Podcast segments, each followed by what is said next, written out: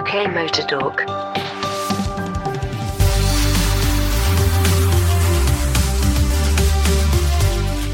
Hello, everybody. Morning, evening, afternoon, whichever it is where you are when you're listening now. Of course, it doesn't matter. As we've said before, we're here in the evening, which means, as always, we are relatively tired and, uh, for your enjoyment, ready to talk a, a load of nonsense, unquestionably, and some some non-nonsense as well.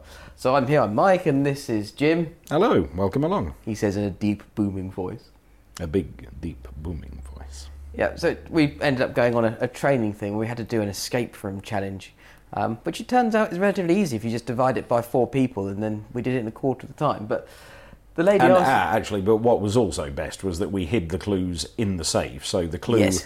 That you needed to o- to get the code to open the safe was then in the safe. So the next group were screwed. yeah, we hid the things you had to find, which was It's, it's not good enough saying- that we have to win. Everybody else must fail. the lady had said to, to Jim, asked him a question, and then just went, "Oh," he said in a deep, booming voice, and you said, That's just my voice. and as we know, it, it is because what we have to do um, when Andrew's recording this is he has to turn Jim down um, and me upside because although I talk a lot, I'm not quite as loud as, as, as Jim is. Um, Jim's actually in another room presently. Um, we've got a glass divider between us. I can wave at him. Uh, can you hear me, Clem Fandango? Yes, I can hear you, Clem Fandango. Um, yeah, so there we go. Uh, I would like to, to start the proceedings by saying this is sad news and we must mourn the departure and loss of Brad the Volvo. No, that's the theme tune from the Hovis ad. That isn't is- it? that I was, I was trying to. I was trying to do the last post. What's that one? That's the one. About that, yeah. Um, Brad, Brad has gone. The building work is pretty much complete, and what's left to do, I can't really do because I now have a child. And it turns out that children uh, aren't very good at it when they're that small. Um, I think when it gets a bit bigger, probably for a 10 mil in the engine bay, upside down, perfect. It. You do mean he, just mean to he. clarify. Yes, I do. Yes, I do. But I- I'm talking about children in general rather than just mine. Not that I would borrow other, other people's children to get into the engine bay of cars, That's just weird. So, anywho, um, but then they'll also be gainfully employed. Who knows?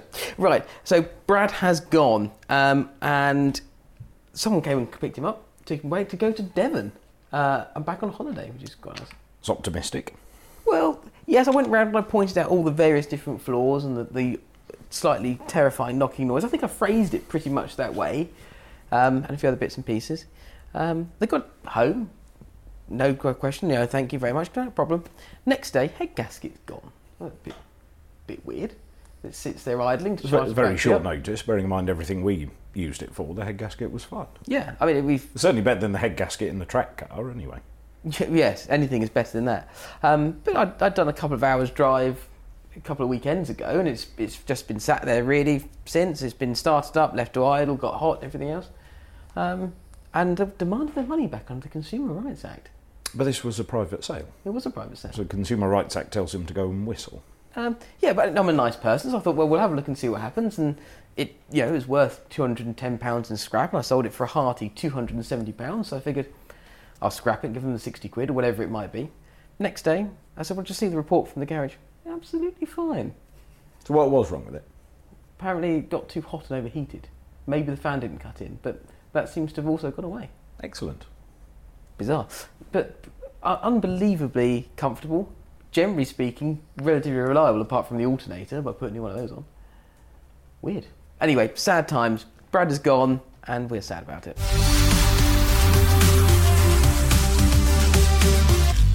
UK Motor Talk News. Things that have happened, and because we always we're not going to talk about Formula E, but I do want to talk about an electric car because actually there's one that came out that I sort of think is a sensible proposition, and this is the new Mini.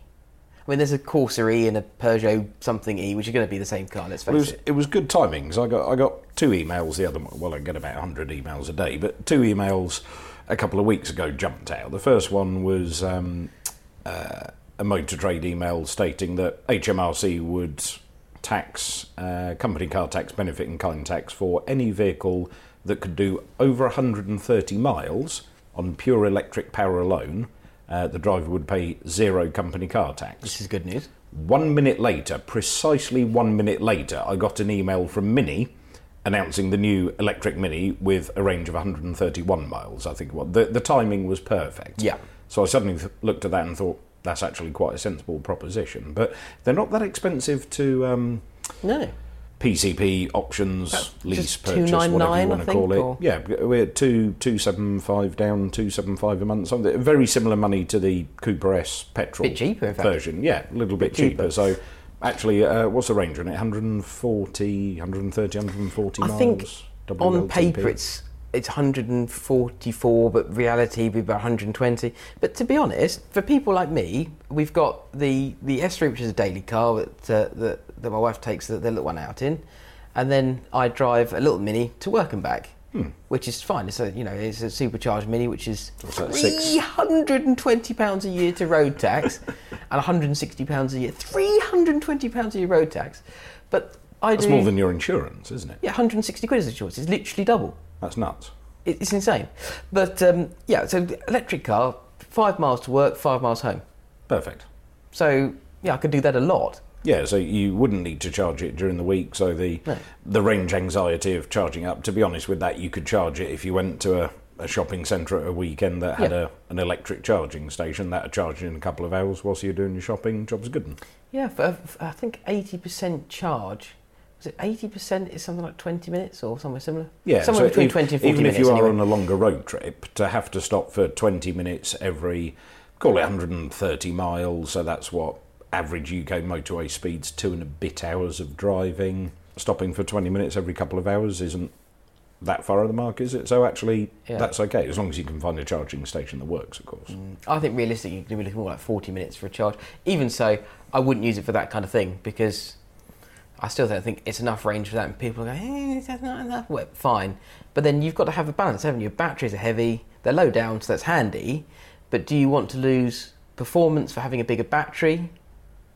Or, you know, I think that that's the best of both, isn't Ah, it? but Really? what the what the electric car does do well is torque, which overcomes the issue of weight. So on the subject of electric and power, uh, a lad a lad that we work with, Glenn and I, we went electric go karting a couple of weeks ago. So Yes. we went up to the uh, the track in Farnborough, a bit of a trek from where we were. Yeah. On lots of country roads and things. It was about an hour and a half away, but really worth it. Really a, a very very bizarre sensation from carrying a bit of success ballast these days. Normally used to pulling it away in a cart and it's put put put put put put Yeah. put put put and off it goes. It was very odd flooring an electric cart off the line and getting wheel spin. Yes. very peculiar, especially as two of the, the ends of the circuit, the um, both the far ends and the tight little twisty bits were coated in sort of a mixture of oil, ice, and just added slickness. They were slippery as anything, so you had to be so careful with the throttle coming out of it. Otherwise, you would spin on power, which is quite quite an unusual. I like that ideas very much because I do. I have a bit of a love-hate relationship with karting. I like going around in a cart. I find it far more fun to go around everywhere sideways, which is not particularly fast. Because if you put your power on and you put too much steering on, you lose all your speed, and then it takes approximately seventy-five days before it gets back up to speed again. Uh, by which point you're in the next corner. Ah, yes, but an electric car overcomes Yes. a few of those issues. So it was uh, it was annoying. So normally Glenn and I were, were within at our local Brighton track, so they call it, even though it was in Lancing, but Brighton sounds better. Uh, where Glenn and I are normally within half a tenth of each other. It's it's normally nip and tuck. I think that the last time we were there, we were racing for fifty laps, uh, and there was never more than ten yards between us for the solid fifty laps. On the electric carts, when we had some clear air at the end in the last session, he was about a second quicker than I was, which was odd. It was it was kind of, kind of tricky to to get my head around it, but I think all the time was in two of the corners, which were great fun to slide around, and, Yes. and you could power slide around the whole thing, uh, but very easy to overdrive. And if you overdrive the first little bit of it, the whole lap's gone. Uh, and it was quite a long lap, about 44, 45 second lap, so a reasonable amount of time before you got round to it again to have another go. But then again, this is another thing, isn't it? Because I, I don't actually know whether they put the batteries on the carts, if they're underneath or on the back or what. Uh, they were down low and they were at the, the side. So where oh, you Oh, would, if you're sat are? in the car, yeah, the little pods on the side Yeah, where yeah. You'd, you'd rest your arms if you weren't driving the thing. Yeah, okay, gotcha. But in a car, you have to have that weight down low, and you have a couple of different options. So, on the Renaults, for example, they have a big flat battery which you can unbolt, drop off, and put a new one on. Mm-hmm. But a lot of cars now and the Mini is the same as this. It has it's almost like a T-shaped battery that goes where transmission tunnel would be, and under the back seats, so where the fuel tank would be. So it's just the same Makes as being sense. a normal car. But if you put a massive one of those in, then all of a sudden it becomes heavy, you lose some of the nimbleness, all that kind of thing. So it's a trade off. Do you want the acceleration and the handling like a normal Cooper S? Because actually it's just about as quick. Or do you want, because and in fact in different markets they're calling it a Cooper SE, just not in the UK. Or See, that's all because that reminds me of a BMW SE, which means special equipment, which means you Poverty don't get anything yeah, on it at all. why do they do this? Why is it that SE cars are just rubbish? Ah, but are they, are they using special in the, in the derogatory sense? Maybe. I mean, you tend to find that they have piano wheel type caster jobbies on them. So you have tyres with huge sidewall, which are probably quite comfortable but look rubbish. And actually, you, you have a BMW 5 Series rolling Yeah. on 15s. and I think BMW are probably the worst for this because BMWs have to be on big hoops, otherwise they look silly. They do. They just look silly with, with they look silly with tiny wheels. Yes. Um, and it was the uh, E92 that sort of era that really started that off. They just, just didn't look right. True. Yeah, and then you get you know rubbish um, sort of a fabric trim with no bolstering and all that kind of stuff in it. I don't know why does anyone buy an? SE? A company car, fleet, enterprise, rent a car, jobby deal, Well, something that, like that. uh, uh, well, no, because it's a bit odd. Some of the Actually, yes, it, the, the only 3 Series SE I've ever been anywhere near was a rent a car in Germany. yeah, but then that's a bit funny in itself because it depends on the rental company. Because some companies, Enterprise, own all their cars pretty much, so they learned a long time ago if you buy too many of the same thing, then it floods the market and makes them completely worthless because they're not really they rent cars, but what they do is buy it really cheap at the beginning, and then sell it for near enough what they bought it for at the end, and have to do something with it in the middle. So you might as well make some money out of it. Yeah, brilliant. Yeah, so if, if it's the wrong one to buy, it drops off. I think no, this this was a 320 diesel SE. Some really weird options on it, like a thousand pounds worth of LED lights and a heads-up display. And this was fit. six, seven, eight years ago, so not mm. commonplace options, and a pan roof. So it had about three grand's worth of options on it on the most base spec level car, which was peculiar. One, one of the most hateful cars I've ever owned, which I bought purely because I thought I was going to scrap it on the scrappage team and end up not doing it, was a Renault Megane. You bought it with the intention of killing it. I did. It's I bought sadistic. it thinking this would be fun to drive into a wall. Um, it was a, a, a top, maybe Elegance or something, two litre, pan roof, leather seats, CD change, had every option on it. Full service history, one owner, £100, and it was rubbish. But what you're saying is you bought a used Renault Yes. with the intention of financial gain. Yes. Th- th- I might be the bought- only you in- person you who's ever done this. in a used Renault Yes. as a basis for future profit. Yes, and unless you're buying a Renault Clio Williams or maybe a V6, or actually because they're so damn cheap at the minute, 172 or 182, I don't think there's much point in buying anything else. No, definitely not. Not not from an appreciation point of view. Anyway. No, no, yeah, from yeah, and cars you appreciate. Uh, whilst I'm on the thought about 172, 182s and everything else, 192s, ones came after. Have you did you have you driven one of those? Yes. Do you find that they're only any good when you're putting your foot down? Yes. They just they they're not great round town, but when you put your foot down, they're phenomenal. Yeah, I drove one on a, a, a bumpy B road. Hateful thing. Yes. Absolutely awful. Drove one around a track. Brilliant. Phenomenal. Yes. Lovely. And the cup chassis was a problem with these because if you had the cup, um, it would a rattle its tits off, but b it used to go through bushes like nobody's business because it was so stiff. It just used to constantly just rattle itself to bits. So all you could do was put like Powerflex black or purple bushes in it, which stiffened Yeah. it up even more Well, and ruined it even further. Yeah, I mean, it's just. I think although it was great round a track with a cup bit, if I was buying one of them for the road, I wouldn't want that. Um, well, they did get some funky seats and things. They, they, they do make some pretty good quick cars that are very good used buys by and large because they're not very expensive. Yes, but like you said, until they start to get rare, it's it's the age old thing. They they're readily available, they're cheap, they drop in value Yeah. because residually they're poor, and Yeah. then young boy racers buy them, spend Yeah. a couple of years wrapping them all round trees or modifying the living hell out of them, so then Yeah. there aren't any of them left. My my cousin's company, funny enough, um, he basically deals almost exclusively in 172s and 182s. He says, you know, five at a time, preps them for track and things.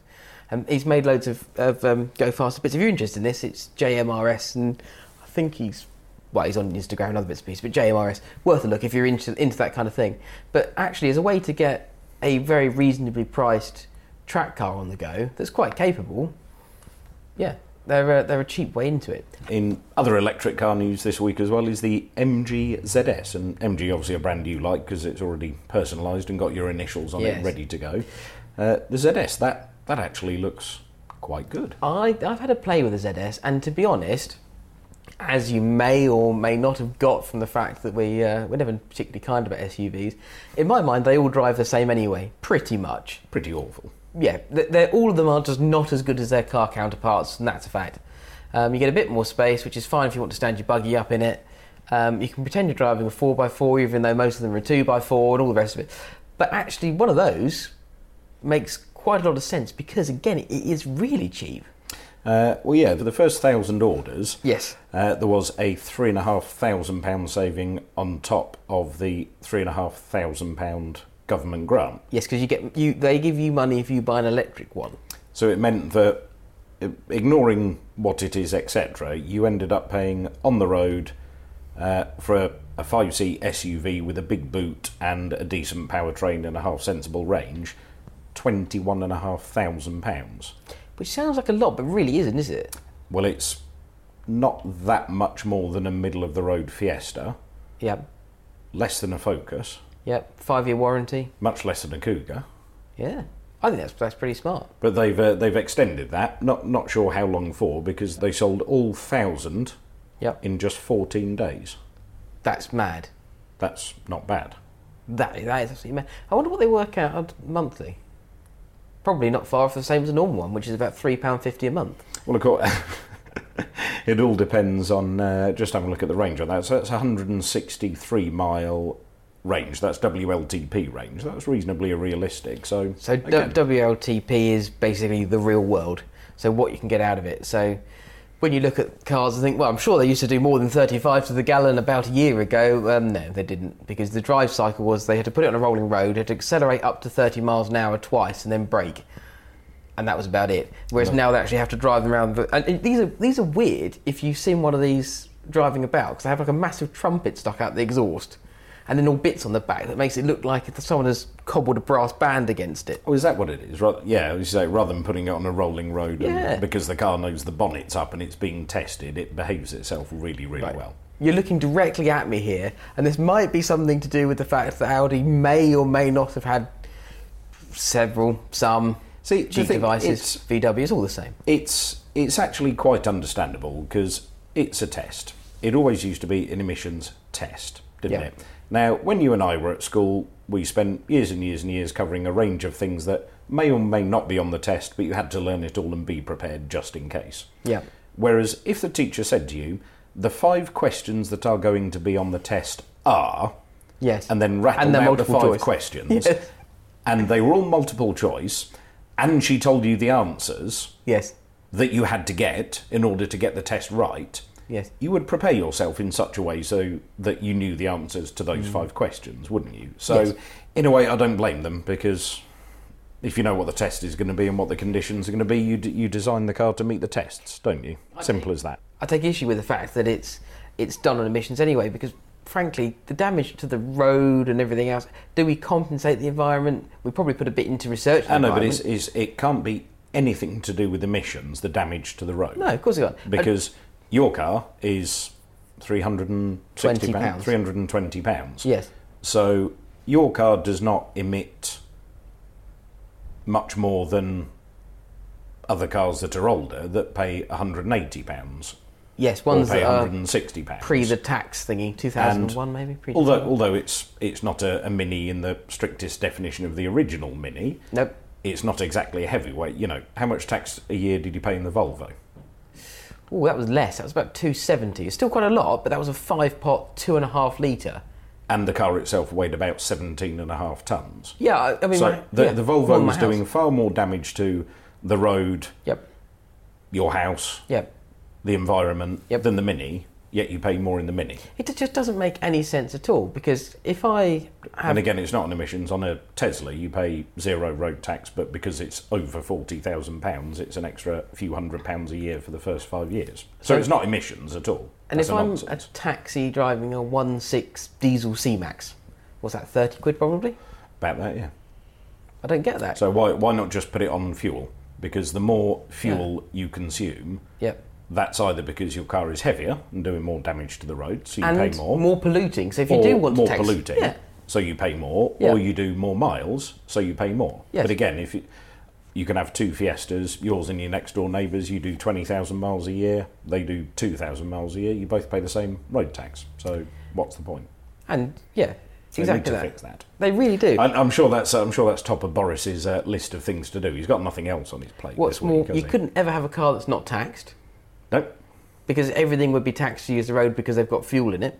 If you come into the country and you have to fill up with fuel, then you're paying tax on it. Yep. Yeah, we perfect. fixed the problem. We solved it. There we are. That's it, Done. Boris. You can thank us later. Yep, easy. So these are just these are just easy wins. People wouldn't be booing us if we walked out of 10 Downing Street or Scotland or Ireland or wherever it was he got booed. Probably be shouting, "Who are you?"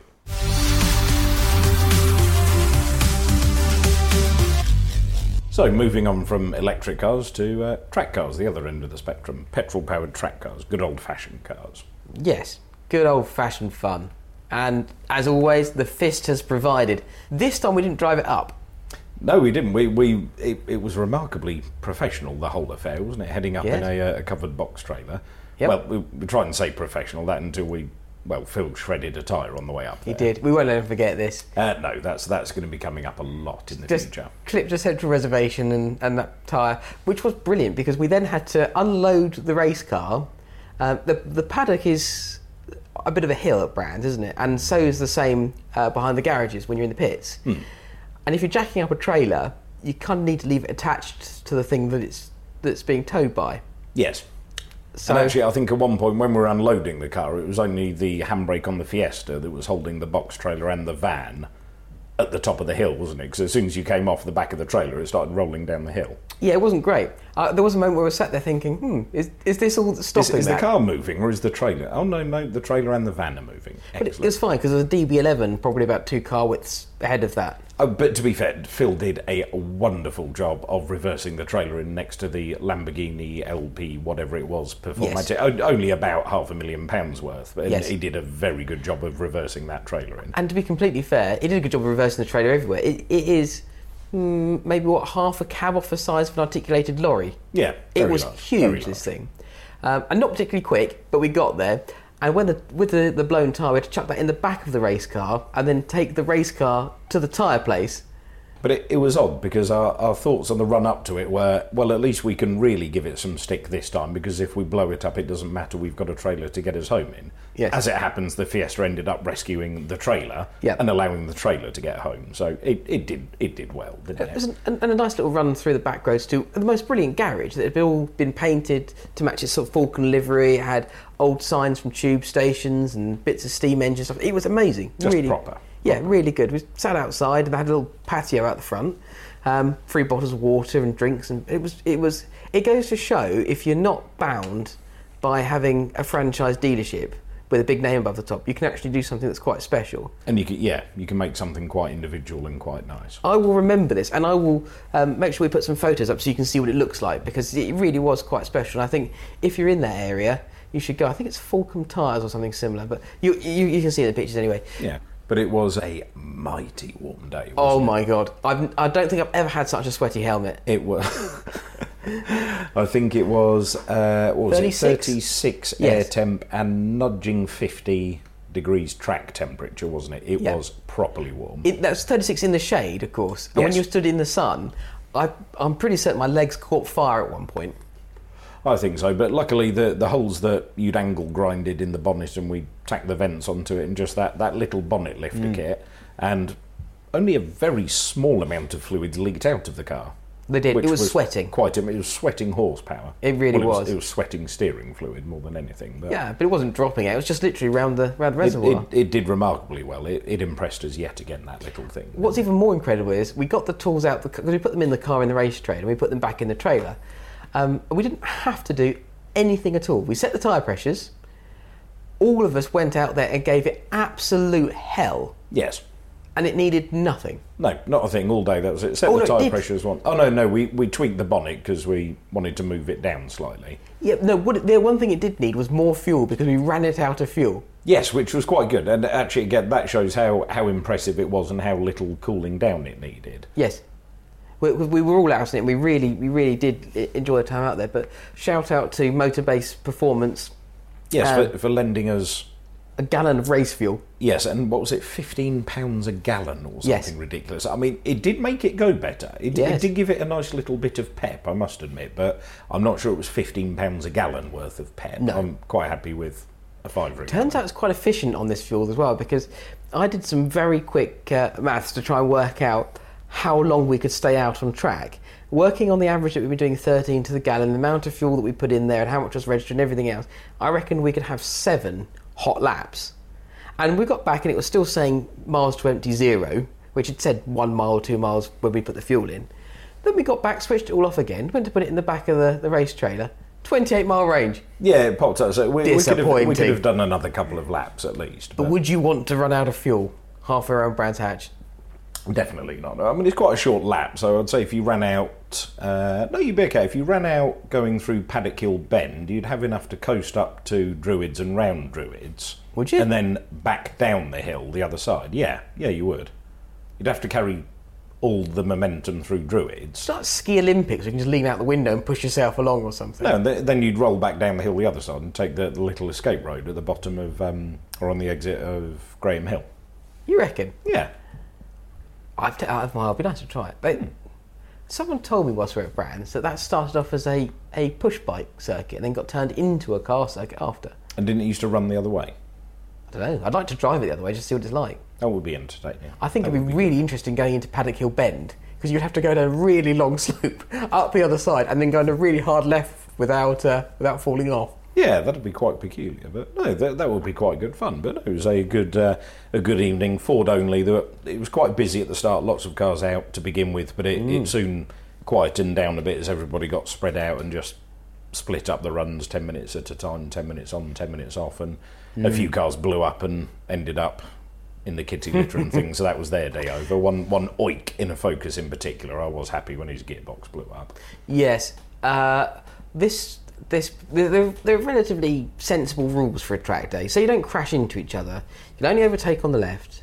You can only overtake by invitation, and you don't overtake through the corners. It's really really simple. If something comes up behind you, they usually flash a blue light to tell you move over, let them come through. Yeah. All, all quite sensible. That's it, and you indicate, pull Yeah. over, blend out of the throttle. Yeah. Or in the, the Fiesta's case, I'd be stuck up people's what's its, Yeah. and then they'd indicate, pull right, back off the throttle, and still pull away because the Fiesta really hasn't got a lot of straight line grunt. But No, it, it makes that through through the th- corners. then they'd have to back off. Then they'd have to brake, Yeah. and then the Fiesta would get past them, and it would be okay. But But this Black Focus made a point of overtaking or trying to undertake or overtake through corners constantly when you're on the racing line.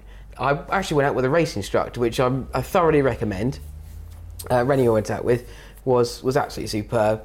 Um, it's about 25 quid for 20 minutes. Um, but even if you know a circuit, or you think you know a circuit, if you think you know what you're doing, they will always suggest little bits you can improve on. And I learnt a lot more about the, the right positioning for brands and how to be a bit smoother and when I should be a bit hard on the brakes and all the rest of it. And of course, it's tailored to the car you're in. Yeah. So if you watch one guide, a couple of things I'd seen, lots of cars and things that you see racing there. Druids, lots of drivers tend to almost V the corner off there. Yeah. So they sort of brake, turn in, or turn in and then brake whilst aiming in a straight line for the apex, and then turn again, exit, and off they go. Whereas actually, the line that he was saying to take in the Fiesta was turning really late, really far out wide, to the point where you, you thought you were going to go off the track Yeah, absolutely. and then just turn for a very short amount of time, but a bit tighter. Yep. Straighten up, and it was it was a much better and a much easier exit. Yep. So although you lost a little bit, maybe on the apex, of course you've got the long straight afterwards. You've carried more speed for longer. Yep. And and overall, I think that that it felt quicker. Uh, obviously, you're not allowed to time on a track day, so we, We wouldn't get- do that. We we guessed in it. We were counting one Mississippi, two Mississippi, and Yes. And I you got were a- I got a 104 Mississippis. No, uh, more than that. 104.362 Mississippi. No, you were wasn't it? 64 Mississippis. That was it, 64, 64.362 Mississippis or Yes. something like that, which Yes. was a little bit quicker than last time, so that's good, especially given the temperature. Well, the last one and was the fact I had you sat in the passenger seat as well. Yes, And you I- are ballast. I was bad. I was shifting myself around. But back to the black focus, constantly trying to, to get you on the corners, um, trying to interfere with your racing line each time, and just being generally dangerous to the point the instructor said, always stop doing that at the window at him." Um, oh, yes, the, the universal hand gesture. Yes, of, Yes. oi, please stop doing that. Yes. And Phil, I think, had to shut the door on him uh, once or twice as well. But uh, admittedly, he probably isn't aware of the fact the car owes us 100 quid. Well, again, that's that's why I started doing that because I thought, well, he'll end up worse off, and Yes. a scuff on the side of our car really doesn't bother me, so it's fine. Well, he ended up coming off, and then something broke. I don't know whether he came off and then going into the kitty litter, then killed it, or he killed it, and as a result, went off. uh, went off. Yeah. But either Not way, good. his day ended sadly, and ours ended victoriously. Yes, we're not keen on Schadenfreude. We don't want people to, to be in pain, and we don't like to see cars ruined. But actually, if you are going to be a bit of a tit, it kind of serves you right. I like Karma. Karma is good. Karma is good. So uh, what else was that? Obviously, there was that, that black focus, but no, the, the Fiesta did well against uh, lots of quicker competition. Quite a few uh, Mark One Focus ST170s, which again just walked away from the, the Fiesta in a straight line, but through the corners it was much more even Stevens. I like managed to those. keep up with a Mark II RS, which I was quite chuffed with.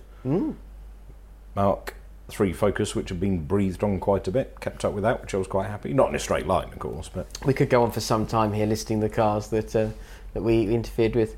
I think the one that really surprised me there was a turboed Fiesta, the previous shape to ours, and we're constantly on the bumper of that thing. Hmm, that was good. What was it? The, the one that most surprised me was the little um, was it an Anglia. Anglia? Yes. the Mark One. So you you you know check your mirrors on the Coopers, right? There was nothing there, and then you you'd have just as you're turning into clearways, you'd have what the bloody hell is that? Where'd he come from? Where's he gone? And just lightning I quick would in a go straight so line. That, fast. that thing looked hilarious. I would go so far as to say twice as fast as on the straights when it when yeah, it was going. that, that looked hilarious fun to drive. It did. I'd like to have gone in there. But also, he was driving it like it owed go. him 150 quid as well, which was quite nice to see. It kind of looked like with all the random. I don't know if they were plastic body panels or whether it was halfway through a restoration or what. But impressive. That had a massive exhaust coming out the back. It presumably a silencer rather than WLTP.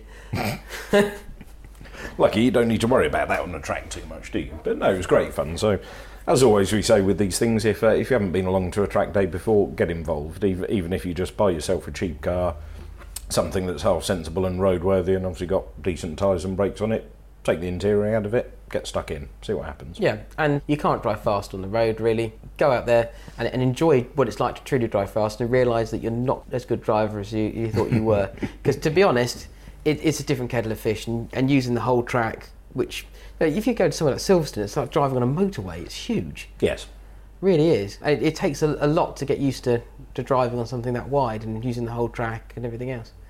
So it's really, really, worth doing. And and buy an instructor, hire an instructor, whichever one it is, do that because absolutely no shame in doing it. You will learn a lot. Well, no, they always say the the best investment you can put into your track car is an instructor because that will get you that will get you the most lap time. Yeah, your and money. seat time. Yes, Yeah. definitely. Go around more and take someone with you.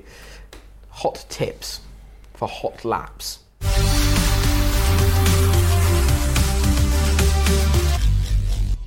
Let's uh, talk about another subject now. We'll try and keep it motoring related, but watches, because you've been looking around at buying yourself a nice watch this week, haven't you? Well, And there, yeah. there does seem to be that connection between cars and watches. I'm not, not quite sure why it is. Maybe it's just they're they're both mechanical. They're both Yeah. intricate. They the ultimately bit. they both serve a purpose. A car's purpose is to move you around from A to B. A watch's purpose is to tell the time. But just as people spend one, two, three, four, five million pounds on a car that moves them around from A to B, people will spend ten pounds on a watch, or people will spend 270 quid on a Volvo. yes, or Yeah. people will spend more on a watch than they will on a car. You can, you know, a watch you can spend one or two million pounds on if you feel so Yeah. inclined and you have the cash. But here's the thing with watches. I mean, you know, I, I don't really know a huge amount about watches. I'm going to say this now, and, and this is more your thing. But I've always quite liked that sort of the Tag Heuer chronograph sort of style and everything else that goes. with it. I just think they're, they're a nice looking thing, and you see the tag name associated with motorsport. I'm very much a fan of the Omologato watches as well. They seem to be very good value for what you get and look very pretty indeed. for a few hundred quid, you can get a very nice looking watch. But I do think there must be some link between people that like cars and people that like watches. And if you're a fan of both, tell us. Um, I don't know whether it's because there's always been that tie up, whether it be with Formula One or whether it might be with an- you know another sport, whether it's a case of they're timing it using a tag system, or a Rolex system, whatever it might be. Yeah, there's the, the sponsorship and the, the use of it, but Yeah. in general, the, there's there's lots of people who like what I like watches and I like cars, so Yeah. there is some correlation there. Yeah, absolutely. I've been looking at a uh, what have I been looking at? It's, it's a Longines diver, no Longines Heritage diver. that, and I like the look of it. That's very smart indeed. But I want something that's going to last me forever until I sort of shuffle off the mortal coil. So it's bound to get knocked and smacked about and all the rest of it. Um, and I think for that reason, you then need to buy something quality. Uh, the thing is, you know, uh, luxury watches start at what about a grand, I suppose, really. Yeah, it depends on your, your definition of luxury. I think the, the Yes. market's changed a little bit over the last couple of years in that actually you have uh, lots of people who even consider now Rolex to be mid priced luxury. That's mad? And things like, uh, is it Bell and Ross? Yes. Bell and Ross, Uh, yeah. Bell and Ross or a Richard Mille watch. Yes. Because there was a guy, a tourist, who had his watch nicked whilst he was on holiday, and it was worth two hundred and seventy-five thousand pounds. That's And he was- awkward. He, he was just wearing it, strolling down to the beach in Portugal. Well, why wouldn't you? See, I, I, I want a watch I can wear all the time because I quite like the, the pattern you get from smashing stuff into things. And, and when I eventually die at 108 years old, I want to be able to give it to someone else and it's still working, which means I probably don't want to buy a little cheap watch. But it, there's a bit of an inequity in terms of cars and watches in that actually you can spend twenty thousand pounds on a Ford Focus, you can spend twenty thousand pounds on a Peugeot something or other probably, but the Peugeot will not be very good. The Ford will be all right. The Volkswagen Golf will be all right, and all the rest of it. In a, with a watch, if you're spending that sort of money, you always get something pretty good. And if you want something that's not as good, Well, it's about spend, half the if price. you spend twenty thousand pounds, oh yeah, if twenty thousand yeah, pounds you, buys you, you half get you get watch. a nice watch for that for Yeah. twenty grand. But the thing I think is quite interesting about watches, and I suppose it's moved in the same way that cars has, is that actually lots of the dealers, watch dealers now, assuming you don't want any kind of discount, you want to just buy the watch, offer them with 0% finance. Yes. So why would you spend the money out? You could you could do that, and then you could, like you buy a car, you could buy a new watch every three years and have Yeah. it for your thirty Well, pounds a that's- month, that's- fifty That's pounds how a I bought my first nice watch. My Seamaster was on interest free. a watch on tick. Yes, it was on tick, literally, because Yeah. I thought, why not? It was, I'd, I'd put 150, 160 quid down or whatever it was, and it, it then cost me 30 something pounds a month, It's nothing really. which was less than the cost of a phone.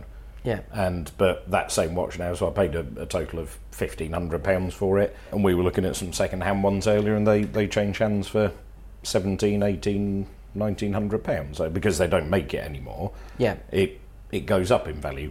But a bit like a car, weirdly enough, of course, you have to get it serviced and maintained and get Mm. the seals checked and get the oil changed, etc. Otherwise, it, it Do doesn't work very well. You get the wannabe ballers, which are the same sort of people that will go out and buy an E E46 M3 for however much they are, 10 grand or something, and then decide they don't want to spend the thousand pound service bill on it. yes, So get their mate to do it down at Fred in the shed, and then so it devalues it. Yes, and Yes. then gets upset when it goes wrong. Yes.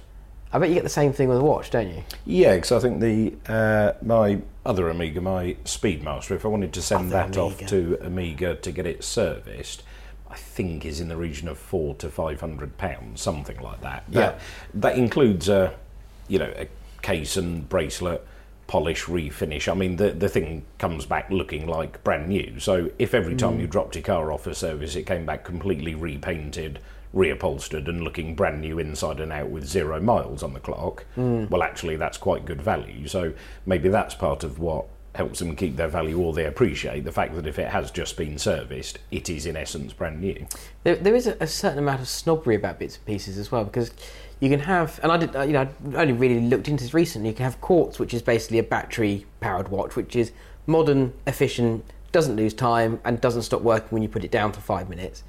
You can have one you have to wind up, which is kind of like a car with a crank handle, uh, and you've got an automatic one, which is one that when you move your Like wrist my around, Speedmaster, I need to wind that up in the morning. yeah. So when you you know you shake your wrist about up and down vigorously or side to side vigorously, whatever. It, it, it But basically possibly telling Focus drivers that they're driving badly. possibly it charges it up, but it's kind of a bit like the the classic E-Type is, is a um, is a good example of this. So you know that Jaguar got the chassis numbers for the, the E-Types that went up in a fire, and then they made a load of new ones, which were like the old ones but better.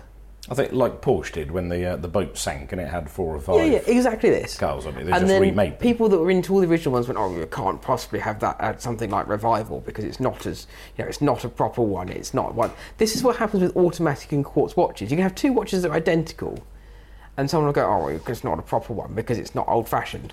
They like to have the old-fashioned movement in it. And yes, it's pretty. And yes, it's a piece of engineering, and I get that. I really get that. But it's like the classic car and modern version of a classic car argument, isn't it? Ah, but it's a bit like the um, that electric thing that we saw at uh, Festival of Speed. There was the front and back end of a couple of muscle cars with Tesla running gear.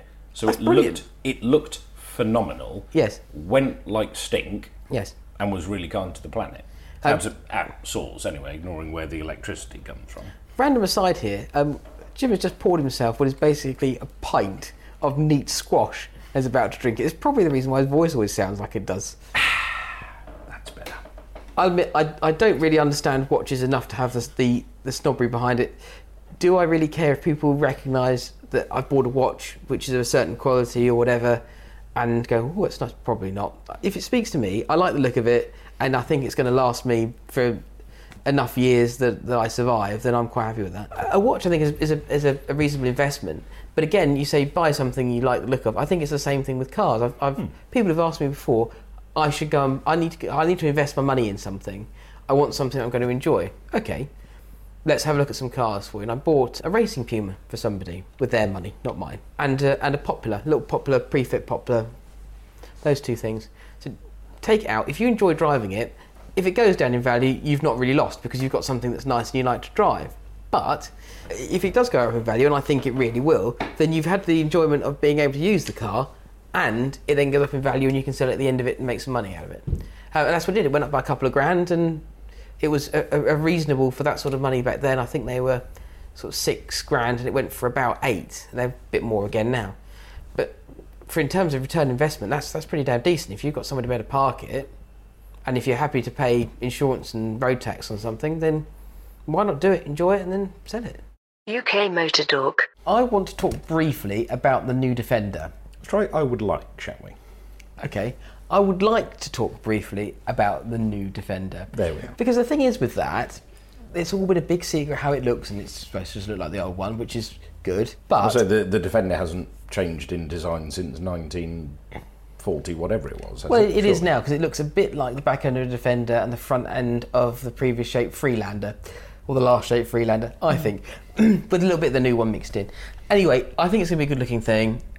Now, Land Rover have tried to keep it really serious and really hidden and everything else, but all of a sudden there's a picture of the Lego set of the new Defender that's appeared, which suddenly revealed how it was going to look. But no, we didn't do this on purpose. And then there's a little shot through the window that someone took at Goodwood of the, the little screen, you know, the dash screen in the middle, hmm. and it's got a picture of the car, like the one when you open the doors. Oh, yes. And that was completely by accident as well. That's incredibly good resolution. Do we think that Land Rover are doing this on purpose because it's taken them approximately half a century to get this car out and they're trying to get excitement behind it? Uh, I think so, and I think they, they probably need to build up a little bit because JLR haven't had the best three months financially, have Is it they? 350 357 million or something? Uh, 306, 370 million pounds. Somewhere that number, yeah. In three months. That's bad going. That's in not, three it's months. not great, is it? No. It's worse than Aston Martin. Yes, Aston, my, my beloved Aston Martin, 79 million. That's a loss, isn't it? Was that year to date or? Oh, I don't even want to know. I, I looked at it and went, no, I'm not going it to click doesn't on this really release. matter, does it? To, to No. lose 80 million, whether it's in one, three, or six months, that's bad. It's gonna hurt, isn't whichever it? way you look at it. And, and as we know, it's, it's a car. My my infatuation and obsession with Aston Martin um, has peaked recently, and I've been looking at used Vantages. Now, there are some advantages and disadvantages to buying a Vantage at this point. At the moment, I think they're about as cheap as they're going to get, which means you can get a reasonable one for about 30 grand, and they're going to go up in price because they're very pretty. Designed by the same person who designed the Puma, incidentally. And you can hmm. tell by the little boot flick and stuff on it, which I, I like the look of, but the, not the new Puma. This is the original one. But I, I just love the proportions of the previous Vantage. For me, it's great. But having just had a baby, I have no real money, which is ironic. We started up talking about spending money on a watch. and the other thing is, it only has two seats, which means I'd have to buy a DB9. Which again, you have for the same sort of money. This is a real first world problem, isn't it? Or you choose between your wife and your child. Yeah. Uh, uh, Children are quite small. They fit in the boot, wouldn't they? Surely. Maybe even in the glove He box. would. Yeah, I'm not sure he'd go quite. He's, he's quite a chunky monkey now. I don't think he'd fit in the glove box. On the wife's lap. Oh, there's a there's a parcel shelf behind. Well, you go on there. Yeah, perfect. Or coat hook. Excellent. And in fact, if you had a coat hook, you probably wouldn't need to worry about a seat because they would just swing about. Pendulum there's nothing to hit. Yes, you'd be well away. That's fine. much There we between are. the two so- hooks? Some sound consumer advice. Yes, there. don't do this to your child. Although I did see uh, when I went to a car show some years ago, someone had got a. You can get child buckets, which are pretty cool. He hadn't gone that far. He'd got a car seat like Child the buckets. child bucket seats. Oh, is it not an, an actual bucket to put your child in? No, no, no. Yes. Um, but you had a, a, a baby seat uh, clamped onto the roll cage at the back uh, at an angle. That's the way to do it. Yes, 45 degree angle. This poor kid was sat there with, with, with his neck crooked, trying to see out the, out the windscreen. Uh, it was really amusing. I just thought this is that dedication to your car that you, you don't want to add rear seats back in to accommodate your own children. No, I could get on board with that. That's good. Yeah. Nice and safe as well. And I I think If they're inside the roll cage, it doesn't matter really what accident happens, the kid's going to be safe.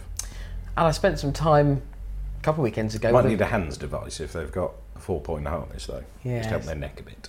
I, I, yeah, why not? I spent some, some time a couple of weekends ago with a Vanquish S. I had the carbon ceramic brakes on there, and it was a thing of beauty. And I realised that each one of the, the, if I took into account the wheel, the brakes, and everything else, they were worth more than certainly worth more than the Mini. The brakes worth more than the Mini, um, but certainly all the wheels and the brakes were worth more than, than the Audi. Um, and the car itself was two hundred and fifteen thousand with the options on. That seemed like a lot of money. That is a lot of money. Ah, but then, of course, so going back to your £30,000, £35,000 pound Yes. Vantage, Yes. what was that when it was new, and what are the running costs? Yeah, so that would have been probably about 80, I suppose, back then. And there was an alternative to the Porsche rather than being a rival to it. Yeah, people had those instead. Massively popular. The running What- costs. What's the typical service cost? well, I rang up and said, "What could, uh, what would it cost me for a, for a basic service?" And the answer is, "We could probably do it for about seven hundred quid for you, sir." And like, oh god, that's expensive, isn't it? So more expensive than getting a watch serviced. Yes. Yeah. Well, the watch that I looked at was about 150 quid to get serviced, plus bits if required. Seemed that seemed all right. But then it's odd, it, like I say, you need to spend that money to, to maintain its value, whereas the, the general public take a different view when it comes to servicing and maintaining their own car. It's a, Yeah, almost more borderline of an unsafe is inconvenience, isn't it? It's th- things like fitting part-worn tyres that really get me. Yeah, Uh, why, why, why there's a market for that? I would, I would think I, I only ever buy reasonable tyres because I think it, it doesn't matter what the car is. That's the bit that keeps you on the road. Yeah. So you want something that's going to stop you, steer you, and everything else. And if you're enthusiastic and you're driving, that's even more important. But if it came down to a choice of putting on a Never Grip Slip Well or a Ditch Finder 3000, or putting on something mid-range that someone had just bodged back together and then put on the road, then I would always I'd go for the budget over that. Because there's something about the integrity of a tire when it's when it's new and yes you can make repairs and everything else. But I once was trading a car in and I had to replace one of the tires so it got really low on the inner edge I thought right well, we'll do it and I went to a place at did part-worn tires against my better judgment and they got out a, a Goodyear and someone's obviously thrown this thing away it's got four tread this one this one's good for you mate you know it's going to be a bit more because it's a good Goodyear but fine they've got another tyre and basically melted it down to repair the inside of it hmm. and I was thinking no, you're right. Don't worry about it. It's fine. I'll just put a whatever tyre on it 'cause I can't. I, I just I couldn't.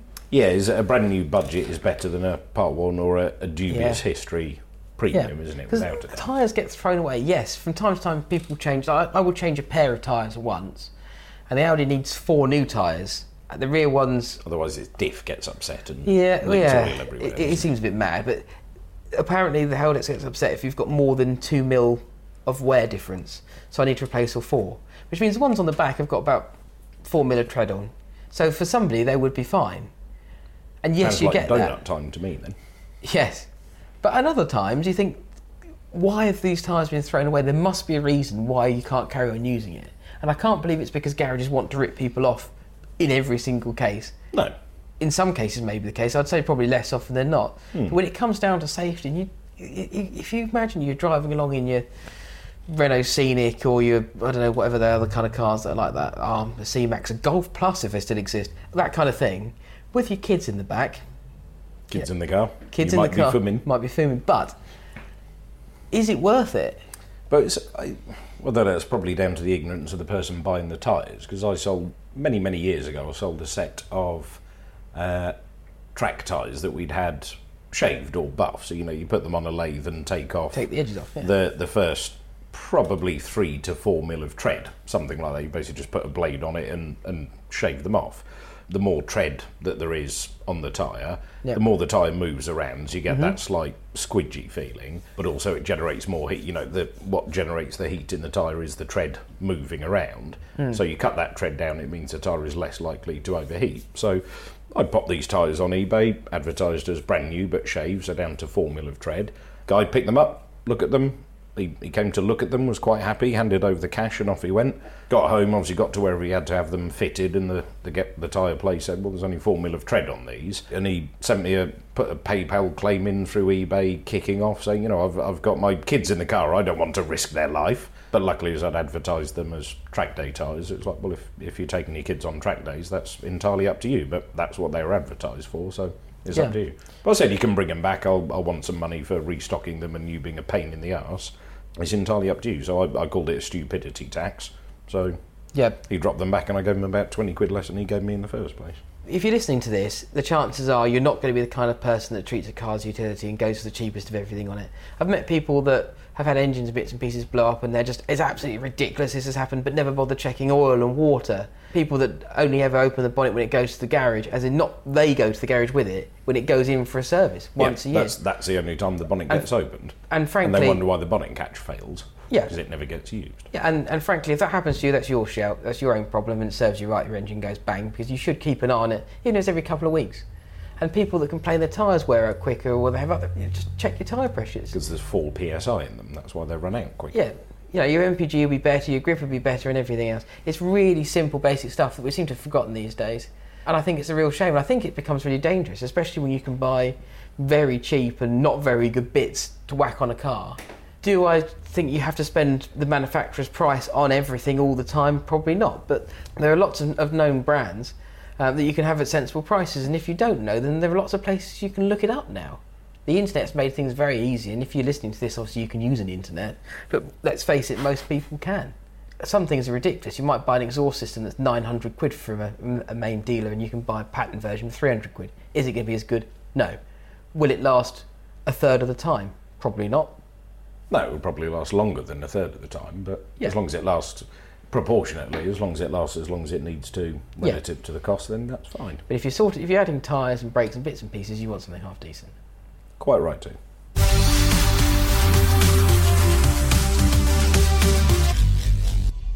Good news. uh, There's going to be a new Peugeot Vauxhall Corsa, which will be presumably worse than the last one, which had been around for approximately half a century again. What I really want to know is, will they do any special editions? Uh, yes, more than limited editions. Limited edition. The Griffin edition. Do they do normal versions of the Corsa that isn't Yes, edition? and they're actually rarer than the limited editions. I should imagine they probably are. So that's the one you want to buy. we look forward to seeing it. Initial uh, reports suggest that it's going to be look quite forward- decent to drive, but I guess you can tell from the tone of my voice, I'm not particularly excited about it either way. Um, VXR might be worth a look, which is an interesting car, nice seats. It was kind of like you'd put a too big engine into a too standard car, and it did. just- Which is generally always hilarious fun. If you've got more power than grip, that equals entertainment. the whole thing just didn't gel together. It wasn't very cohesive. And there were lots of other things you could buy that were better. But having said that, I do like their latest advertising campaign, which they've run ever since they got bought out by the French, which is British brand since 1900 whatever it was. Do you not know something interesting? But they started that the minute they stopped being British. if you go to Ireland, apparently their campaign says Opel, German brand since what? It, Yes, yeah, it's the same car. because Opel Opel is German, Yes. and the general perception is German cars are better. So why Ford don't make a bigger deal out of all of their cars technically being built through Cologne? Hmm. I don't know. And lots of them are built in Germany, so they should emphasise that more. I wonder if people really care where their cars are being built. Uh, do they know or do they care or it doesn't really matter, does it? To be honest. No. And someone bounds up to you and you're, you're standing there. We've been looking at cars and things before. And to, ah, do you know that these things are made in Romania? Right? So, And what? Interestingly, are, though, are Romanian robots more or less efficient than German robots or Spanish robots? don't know. Who knows? I do know though that if you buy an Audi, you can buy a Chinese Audi, and you can buy. A, and I don't mean a knockoff. I mean an actual Audi Audi. One a Chinese version and a German version. And if you want the German version, you have to pay more for it. It's, the- it's sold at a premium. Yeah. No, I can understand that. If you tyre brands do that as well, don't they? I think Continental are made in Germany, but wasn't there something a while ago with they were Goodyear's, a batch being made in Germany and batches being made in Hungary? Am I right? Mm, possibly. Who knows? People make things I might be everywhere. talking nonsense, which would be rare on this podcast. Yes. All we know is that people won't be making very much in this country for much longer. And moving on.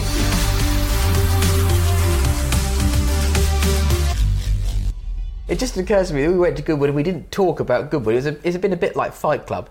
Uh, no, obviously, well, Phil and Graham went along to Goodwood, so I think their their coverage was a little more in depth than ours, mainly because they were there for a bit longer than we were. We went along as posing as members of the general public, didn't we? We did, just as posers generally. We didn't. it was quite handy because you took all of your car keys along, so we got into well between us, we got into pretty much all the owners' clubs. tell we had- everybody. It was, it was fantastic. We had a Have you, have you got your car key there? So bear with, bear with. Jangle, jangle, jangle. Ten minutes later, that one. There we go.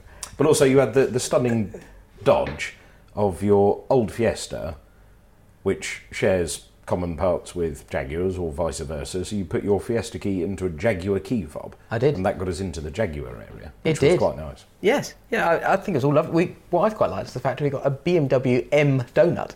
Yes, that was rather nice actually. I did like that. Whilst those lunatics were jumping around off the top of the building. Yes, they had free runners that were doing a little demo, and then people on bikes downstairs doing something as well. Insane. So I gave myself a hernia just watching it. Yeah, it looked most uncomfortable. They were also the same person, but copied and pasted. Did you notice? Yes, they were. Yes. Yeah, very impressive, very, very impressive. And if I didn't have something that was better to do with my time, I think I would also be massively hench and learn how to flagpole off of the side of a, a trade stand at uh, Goodwood.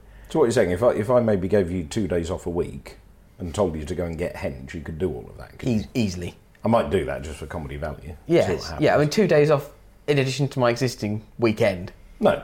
This time round, we went on a Thursday, and I actually thought it's the best I've ever been to Goodwood.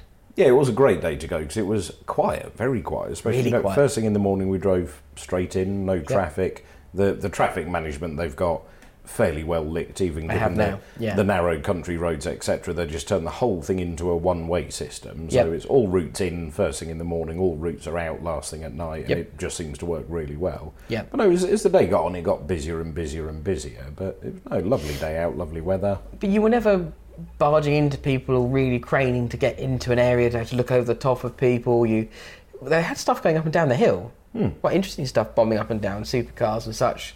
Um, supercar paddock was near the entrance, which was which was pretty good. I thought the whole format was was very good. It just it, well, it just gets better and better every year. Goodwood, doesn't it? It's- It does. The Audi stand was a bit weird. There wasn't just an empty box with nothing in it, Yeah, that was peculiar. and a it had a table in it. Tell a lie. No people, no cars, no nothing. So no, I wasn't too impressed with that one. There's some interesting stuff as well to take a look round. I, you like the Honda stand, which was basically the inside of a video game. Yes, it was all retro seventies, eighties, but and Yep. then as you walked around the whole stand, everything just got newer and newer and newer. And no, just uh, some really good brand enthusiasm and computer games and bits and pieces. But that's that's what the whole day is about, actually, rather than trying to sell somebody a car because they don't have the facility to sell a car. They can't take an order there. It's just more about the brand enthusiasm and, and making people feel happy. I will it? say this for Honda: the EV concept, which we both loved in Geneva a couple of years ago, they've ruined. It's a little bit watered down, isn't it? It's lost the. It's lost the the rally golf rally spec arches. They're a bit more rounded off now. Yeah. The, the front end's, like you say, a little bit cuter. Yeah, it's lost the LCD screen on, on the front and on the back, so it's got normal lights. It was just, I looked at it and thought this was a cross between your Golf Rally yee yee yee, um, so Mark Two, Mark One, Mark Two Golf. Um, the back end was a little bit Peugeot 205. It was 80s retro and all the better for it. Yes.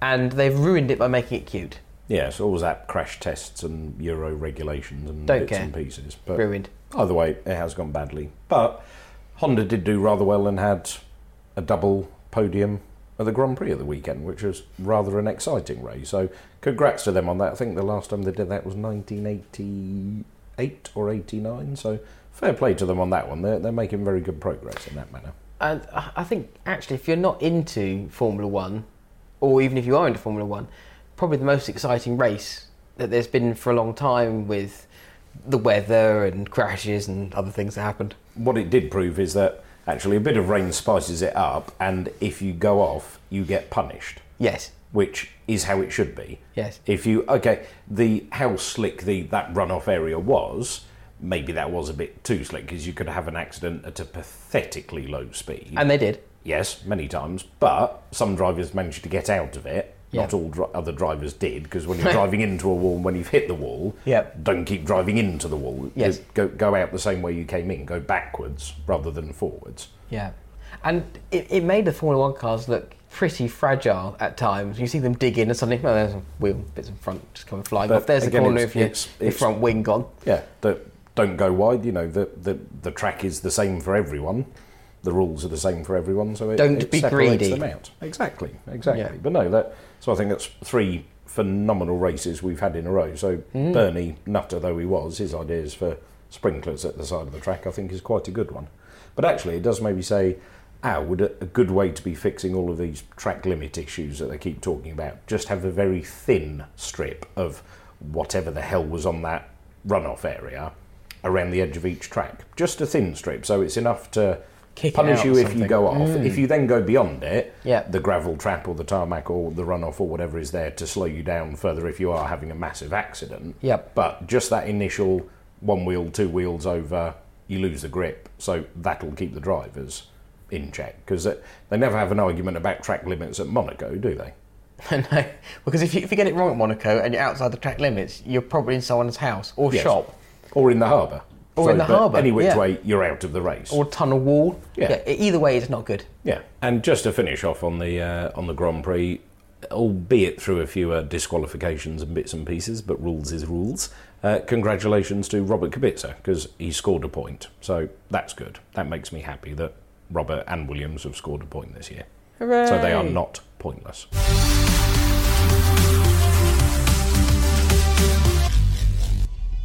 On a positive note, beginning of September, new regs come out. 69. This is actually the summer of 69. so what I would like to know is if any of you can think of any fantastic 69 regs and whether we whether or not the DVLA would allow you to have them. Uh, well, they, they did slacken up the rules a few years ago, didn't they? Because you weren't allowed some offensive words, and they, they have now almost said, actually, yes, you can have some rude words, and that's okay. A friend of mine has been rear-ended recently, and she's been given a Nissan Joke as a Nissan Juke as a uh, as a courtesy car, and the registration on that is something K, O C K. Cock. It's cock, yes. And what's worse is her car's gone in for repair, and they said, "Well, we won't get bits till next month." So she's stuck driving the cock joke, cock Duke, all the way through until they've come back with her Skoda. Well, is it? Yeah, you do, you do get the odd rude word on number plates. So if you've got any toilet humour, write to us at UK Motor Talk, PO Box something, and uh, I expect we'll probably get it eventually. So what we've got coming up this week? I'm off to Belgium at some point, I think, dropping a car back. You sound really enthusiastic about that. On a positive note, the weather's still good. It's still redonkulously hot. So if you're not racing and don't have a sweaty habit, it means you can go out in your classic car, converter or whatever, and actually enjoy that. Does mean you can't clean your car properly. What? Just because it's too hot? so hot. Or nighttime, either way. And even at nighttime, it's so hot. But let's face it, I'm going to take summer any day over over winter and winter driving, all the rest of it. Because unless you want to be out in the snow, this is just a great time of year to be around, isn't it? Summer is nice. Weather is Yeah. nice. Car shows are on, even if it's down your local village green or something. There's just something on every weekend. And if you like cars, and obviously you do, then just have a look around and see what's going on and, and just sort of get involved. Some things you can take the kids to, some things are a drive out somewhere. It doesn't matter where you are in the country, unless you're in a place that doesn't permit cars, in which case, unlucky. Then there's going to be something going on near you. Why not just go and enjoy? Quite right too.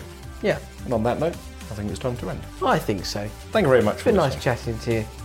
See to you next time. Good night. Good night. UK Motor Talk, a first take media production.